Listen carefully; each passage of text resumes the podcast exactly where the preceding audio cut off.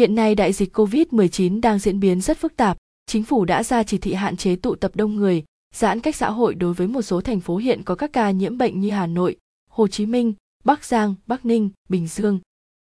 Vậy làm thế để để có một sức khỏe để phòng tránh COVID-19?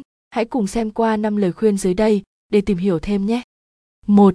Duy trì ăn hoa quả và rau. Có thể sẽ khó mua, dự trữ và nấu các món rau tươi trong điều kiện bị phong tỏa vì COVID-19, đặc biệt là khi cha mẹ được khuyến cáo hạn chế tối đa đi ra khỏi nhà. Nhưng bất kỳ khi nào có thể, cha mẹ cần đảm bảo thật nhiều hoa quả và rau trong chế độ ăn của trẻ. Ăn nhiều hoa quả và rau, hãy cố gắng mua những thực phẩm tươi bất kỳ lúc nào có thể. Rau, quả tươi có thể ăn ngay hoặc cũng có thể làm đông lạnh để giữ được phần lớn chất dinh dưỡng và hương.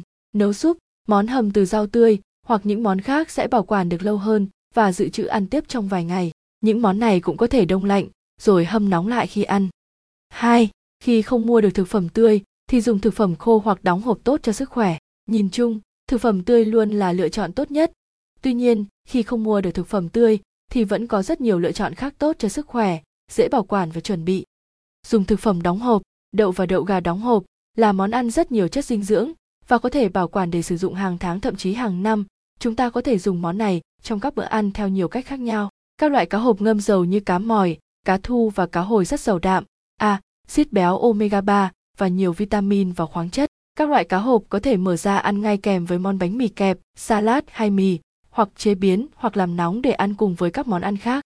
Rau củ đóng hộp như cà chua thường không chứa nhiều vitamin như rau củ tươi, nhưng đây cũng là một lựa chọn để dự trữ khi khó mua rau củ tươi hoặc đông lạnh. Thực phẩm khô như đậu, đỗ và các loại hạt như đậu lăng, đậu khô tách đôi, gạo hay diêm mạch cũng rất giàu dinh dưỡng, bảo quản được lâu và rất thơm ngon, giá thành phải chăng và ăn no. Yến mạch đã xay ăn với sữa hoặc nước đều có thể là bữa sáng tuyệt ngon và có thể cho thêm vào sữa chua, hoa quả thái nhỏ hay nho khô. 3. Dự trữ một chút đồ ăn vặt tốt cho sức khỏe. Trẻ em thường hay ăn đồ ăn vặt vào một thời điểm nào đó trong ngày. Thay vì cho trẻ ăn đồ ngọt hay có muối, chúng ta nên cho trẻ ăn những đồ ăn vặt tốt cho sức khỏe như các loạt hạt, phò mát, sữa chua, tốt nhất là loại không đường, hoa quả hoặc hoa quả sấy khô, trứng luộc hoặc những đồ ăn vặt khác tốt cho sức khỏe mà sẵn có ở nơi bạn sinh sống. Những đồ ăn vặt này giàu dinh dưỡng, làm trẻ thấy no và giúp trẻ hình thành những thói quen ăn uống lành mạnh sau này. Dự trữ thêm đồ ăn vặt. 4.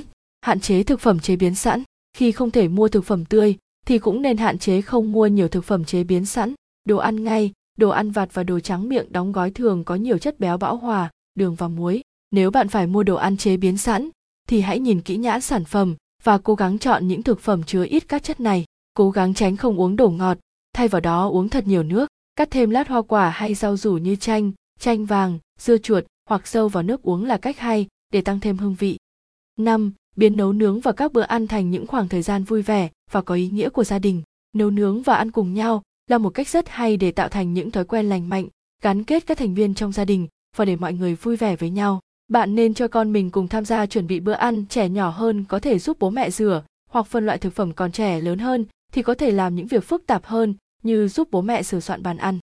Cố gắng hết sức để dành riêng một khoảng thời gian cố định cho bữa ăn gia đình. Những khoảng thời gian và thói quen như thế này có thể giúp trẻ giảm lo âu căng thẳng trong thời gian dịch bệnh như thế này.